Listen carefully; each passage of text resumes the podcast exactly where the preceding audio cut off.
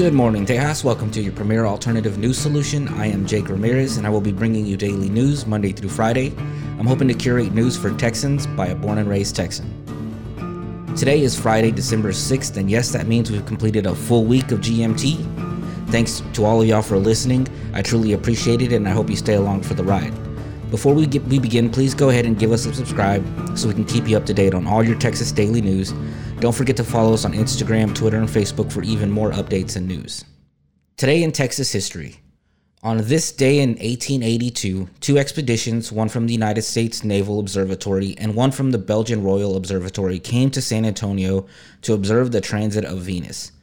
Such transits are very rare events that offer an opportunity of determining the distance between the Earth and the Sun by mounting expeditions widely scattered all over the world, from which different tracks of the planet across the Sun can be observed. On previous occasions, the exact moments when the disk of Venus was just fully on the, the edge of the solar disk were unknown because of the distortion of the planet's image known as the black drop effect. For the 1882 event, many nations sent expeditions to a variety of sites. San Antonio was considered the best observing station in North America. The Belgian expedition produced many drawings of the black drop effect both at San Antonio and at the companion site in Chile. But these led again to an uncertain estimate of the distance between the Earth and Venus and the Earth and Sun. The American results were equally disappointing, not least because of the funds allocated by the Congress were cut off halfway through the mission obviously we've come a long ways um, in these uh, stellar observa- observations. We obviously know the exact distance between Earth and Venus now, depending on our orbit. But it's nice to see the back in 1882 they were still trying to figure those things out. I'm not sure if the Mayans had an exact location or exact distance between the planets, but it'd be interesting to find out if they did. I told you guys that we would be revisiting the Port Neches um, plant explosion. And today, officials issued a voluntary evacuation order for the city's 50,000 residents after elevated chemical levels were detected in the air one week after the two major explosions at the chemical plant. Obviously, this isn't good. This area is considered pretty volatile right now because of the chemicals in the air, and a lot of those chemicals are burning chemicals that are that are damaging people's lungs through the carcinogens. I'm, I'm glad they issued this evacuation. They've detected elevated levels of 1,3 butadiene, which is an extremely flammable, colorless gas often used to make rubber. The reason for the recall of the evacuation is due to the high wind and the high humidity, which is going to bring all that butadiene down to a, a, lower level, which would reach people quicker. Now, most of us don't know what 1,3 butadiene is and all of its effects on the environment, but after a little bit of research, I found that it's a, a group 1 carcinogen and it can contribute to cardiovascular disease and has been consistently associated with leukemia. Now, I'm not trying to be a fearmonger. I, I did a lot of research on this before I started recording this. And 1,3-butadiene is also suspected to be a human teratogen. Belong, prolonging and excessive exposure can affect many areas of the human body, including the blood, the brain, the eyes, the heart, the kidneys, lungs, the nose, the throat. And needless to say, uh, you don't want to be around that chemical because it's pretty pretty bad for you. Now that's what we have in a lot of the air around this area because of all of those plants, and these are one of those things that's con- contributing to a lot of the the health problems that people in this area have, especially with their lungs and their throat and their noses and allergies. So um, I'm glad that they issued this evacuation. I've know I've saw a few reports where they're already recalling the evacuation. Not sure why, but they are man- managing um, the 13,000 people that are the closest to it. I think those are the people that were evacuated first. And of course, they're still monitoring everything and they're still going to uh, do what they can to kind of mitigate the exposure to the people around there, especially the people putting out the fires and that are still at the plant. A fireball was seen hurtling across the central Texas sky Thursday morning as commuters made their way to work. One viewer captured the meteor's descent on his dashboard camera at 5:36 a.m. while driving on Highway 71. The space rock hit the atmosphere, illuminating into a bright blue light before finally disappearing from sight. Now, that bright blue light means that it's mostly made of magnesium. I know this because I'm a nerd and I'm always been fascinated by meteors. So, the next time you look up at a meteor that you see falling, you can identify what metal or what particulate it is by its color. Now, if you see an orange and yellow meteor, that means that it's mostly sodium based, a lot like the streetlights. That's why it's the same kind of yellow. If it's bright yellow, the meteor is made mostly of iron. Violet meteors are going to be made mostly of calcium. And if you see a red meteor, it's uh, which are my favorite. They can be the brightest. That's actually atmospheric nitrogen and oxygen. So, and don't forget to make a wish when you see it. A civil lawsuit filed this week in Austin challenges a state law that prohibits transgender federal prison inmates in Texas from legally changing their names to comport with their gender identity. The consequences of the Texas Family Code 45.103, the 14 page lawsuit uh, alleges, include an increased risk of depression and greater likelihood that someone whose name does not match their identity will be subject to harassment from other inmates and be neglected internal comfort during the time that they're behind bars. Brian McGiverin, the Austin civil rights attorney who filed the petition on behalf of the three transgender women, compared the harmful psychological effects to being placed in solitary confinement. Uh, being misnamed and misgendered as a kind of intense gaslighting that amounts to psychological torture, they say. McGiverin is in asking the U.S. District Judge Robert Pittman to strike down the 1995 Act as unconstitutional, noted that some of the other states allowed inmates housed in federal prisons to legally change their names. Things that you see a lot of other states that have already adopted this and uh, removed that act so that the people in prison can change their name to their genders. But they still have to remain in prison for the gender that they're specified. So a man who is now a woman can't go to a women's prison so it doesn't really change anything in that aspect, but it does let them identify as a woman. Most of these transgender people in prison are s- separated from the other population of prisoners. So I see where they're coming from, and it, it is safer for them, but also it is jail. But really, it's just the name. I don't really think that um, the courts should keep them from changing their name for something that they would be able to do if they weren't in jail. But it's another one of those cases of society kind of changing its role and kind of pivoting a little bit to to help with these people that are identifying themselves differently. I think they should be able to change their name. Texas is expected to have more ample supplies of electricity next summer as new renewable and gas fired projects come online.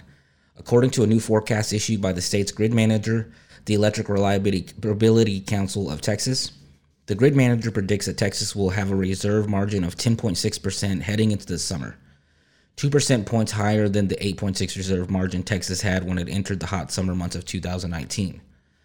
Electricity supplies were especially tight during a heat wave in mid-August, forcing ERCOT to twice call a voluntary conservation measures. Texas will have more of a cushion this summer as a new capacity comes online, totaling at 7,633 megawatts, according to ERCOT. Most of the new generation projects are renewable and small flexible gas fired generators one megawatt powers about 200 homes during a hot summer day in Texas. And this is good news for Texas. I mean, summer was brutal this year. And we almost got to a point where we were having rolling blackouts. You'll see a lot of those blackouts in countries like our countries, in states like California and Arizona because it's so hot. I'm glad that Texas is on top of this because it's too hot and humid, especially for us in Southeast Texas, to be able to survive summers without AC. With a $1 million grant from the U.S. Department of Energy, the Cockrell School of Engineering is launching a unique initiative that aims to make the University of Texas at Austin a national hub for geothermal energy expertise and startups. The new Geothermal Entrepreneurship Organization, or GEO, will bring together engineers, researchers, and entrepreneurs to develop technologies and launch companies to help advance the geothermal energy industry. The organization, led by Jamie Beard and Bob Metcalfe of the Cockrell School Innovation Center, aims to leverage areas of excellence in geosystems and drilling engineering at, at UT to spur geothermal technology developed and the mature curation of it also. The effort will engage all groups with relevant expertise within the Cockrell School, UT's Jackson School of Geosciences, and the Bureau of Economic Geology, the College of Natural Sciences, and the university's more than 20 energy research centers. Beard and Metcalfe plan to complement the expertise with the vast community of entrepreneurial talent across the campus and in Austin. It's a straightforward concept. Drilling technology complex, high temperature and high pressure wells is a core strength of oil and gas industry. Let's use all of what we've learned, the expertise of drill for heat tapping for the vast CO2 free clean energy source, Beard said. We want to take advantage of Texas' existing intellectual capital and leadership in the geosciences and the drilling to build the future of energy. By leveraging technologies and methodologies developed here over the past century and building upon them with new innovations, Texas can pioneer our clean energy future. And doing this won't require a moonshot. We can make geothermal energy an ambitious utility within a decade. Now, geothermal energy is produced by converting heat emanating from the Earth's core into electricity. Countries like Iceland, where there's heavy volcanic activity, have been using geothermal energy for over a century um, but they can access geothermal heat sources within relative ease because they're right by volcanoes. UT's GEO is focused on developing and commercializing advanced high temperature and high pressure drill tools that will enable the geothermal energy production worldwide, which means the developing drill technologies that can economically reach depths of up to 30,000 feet and operate at temperatures exceeding 350 degrees Celsius. Um, the goal is to enable reliable production and use the geothermal energy anywhere in the world. Geothermal energy offers an avenue for oil and gas companies to reinvent themselves as sustainable energy providers while doing what they do best drilling the, the most difficult wells in the world. Now, this is a great opportunity for us to use all the technology and all of the huge, vast knowledge base of um, oil drilling and natural gas drilling in Texas to help build something that's sustainable. Um, I don't know if any of you have ever seen any of this technology that they use in Iceland. It's pretty pretty amazing. So it's basically the same way a nuclear power plant works. I've worked at South Texas Nuclear Project before, so I'm going to try and explain it the best I can. Basically, the nuclear power plant uses small little pellets to burn. Um, well, they burn those little pellets at a temperature that steams water that steamed water propels blades that actually give us energy. It's like a little generator. Now these these this new technology, the technology that they use in Iceland is basically the exact same thing, but they don't have to drill, drill 30,000 or 40,000 feet to get to that temperature. That's why it's so important that we're able to use all of the technology from oil fields and natural gas drilling to get down to the 30,000, 40,000 feet depth so that we can use the heat to basically make steam and to propel those uh, generators and those propellers to give us energy. If we can do this economically, adding on wind and solar energy, we'll never have to rely on fossil fuels again. And that's that's the whole point because the fossil fuels aren't going to last forever. We have a lot more natural gas than we do have of oil. But again, we have to think of the future we can't think 50 years in the future. We need to think 100, 200, 300 years in the future. And this is cutting edge stuff. And um, this technology could really, really help all of the industry and the renewable energy fields in the world. What is Texas A&M uh, waiting for? Its muscular dystrophy experiments on dogs aren't working. Even after nearly 40 years, the dogs are suffering, and the whole world knows it. Thanks to PETA's vigorous ongoing campaign, and now every single dog in Texas A&M lab has had an adoption adopter waiting. That adopter is none other than Pam Anderson. Now, PETA honorary director has been rescuing golden retrievers, her whole life, and now she's written TAMU President Michael K. Young a sweet letter urging him to let her rescue the ones trapped in the school's lab. TAMU has stopped breeding the dogs who have the canine form of muscular dystrophy because PETA's campaign now it needs to take the next logical step, which is to give these dogs a happy home to live out the rest of their life. Now, Pamela Anderson is known for a lot of wild things, but this is one of those stories I really like reading. These animals have suffered enough. Obviously, they were born with the disease, but they were bred with the disease. And she wants to give them a, a much more freedom and much more comfort for the remainder of their lives. So it's it's one of those things I really hope that she's able to adopt all those dogs. I think it's a total of 36 dogs. Now, last night we did have some football, none other than the Dallas Cowboys versus the Chicago Bears. I'm going to give you a little bit of a breakdown on how that game went. Most of you have probably watched the game. Uh, the Dallas Cowboys are in dire need of some changes. I mean, the first quarter they came out, they scored a touchdown. but you could obviously that Dak Prescott didn't look comfortable. He missed some pretty open passes. Luckily, Zeke was able to push through and score an early touchdown. But the Bears, on the other hand, had a ton of energy. They mostly due to probably their home field advantage. I'm assuming they they just wanted to win. They're both both teams are six and six. The Bears wanted to win more. The Bears came out there. They they pretty much dominated the first half. I believe the score was 17 to seven in the first half. Um, the Cowboys cannot tackle anybody. It's it's really it's really weird to see because usually the Cowboys have a really good defense and t- last night they didn't look good. I mean, they were missing tackles left and right. Dak Prescott didn't look good. The team kind of looked like they looked in shock when they came to the third quarter. Um, the Bears got the ball back first. They immediately scored, and it was like twenty-four to seven. And you could look at the sideline for the Cowboys, and you could see they were all just kind of they weren't there. They were all shocked.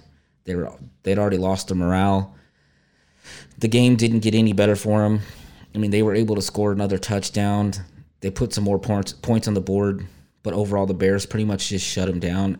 Uh, Montgomery, oof, Montgomery ran all over him.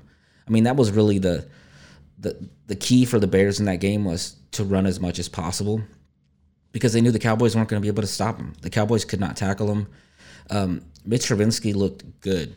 I mean, he hasn't looked that good this season, but he threw for almost 300 yards. I mean, Montgomery had, I think, close, maybe close to 100 rushing yards, and Trubisky had 70 something rushing yards. I mean, it's crazy. They were able to get away with a lot in that game.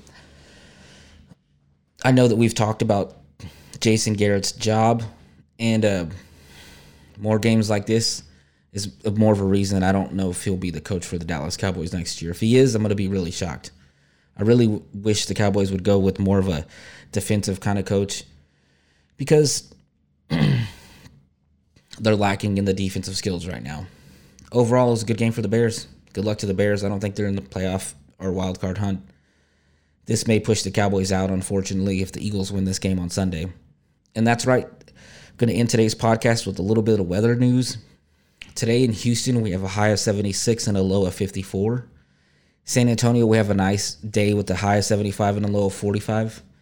Dallas has gotten a little bit colder with a high of 59 and a low of 40. Austin is going to be a nice and sunny day with a high of 72 and a low of 44. El Paso, it's going to be a little partly cloudy, but they also got a little bit colder with a high of 63 and a low of 42. Poor Brownsville, so hot with a high of 82 and a low of 58. Victoria is going to be partly cloudy with a high of 77 and a low of 48. Carrizo Springs, it's hot again there too. High of 78 and a low of 45. Again, if I've missed your region of, of Texas, shoot me a message and I'll be glad to add it to my weather report, which obviously it needs a little bit more on there. I'd like to have a couple more, so just let me know you, what you want to see added. Um, again, today is uh, the first full week of Good Morning Tejas. I really do appreciate everybody listening. I know today's is a little bit shorter. I got some issues with my throat.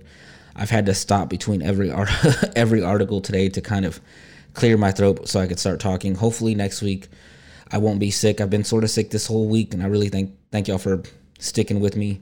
Um, but yeah, so far I really like doing this. I'm gonna continue it as long as I can. Um, but in until Monday, y'all have a great weekend. Stay safe.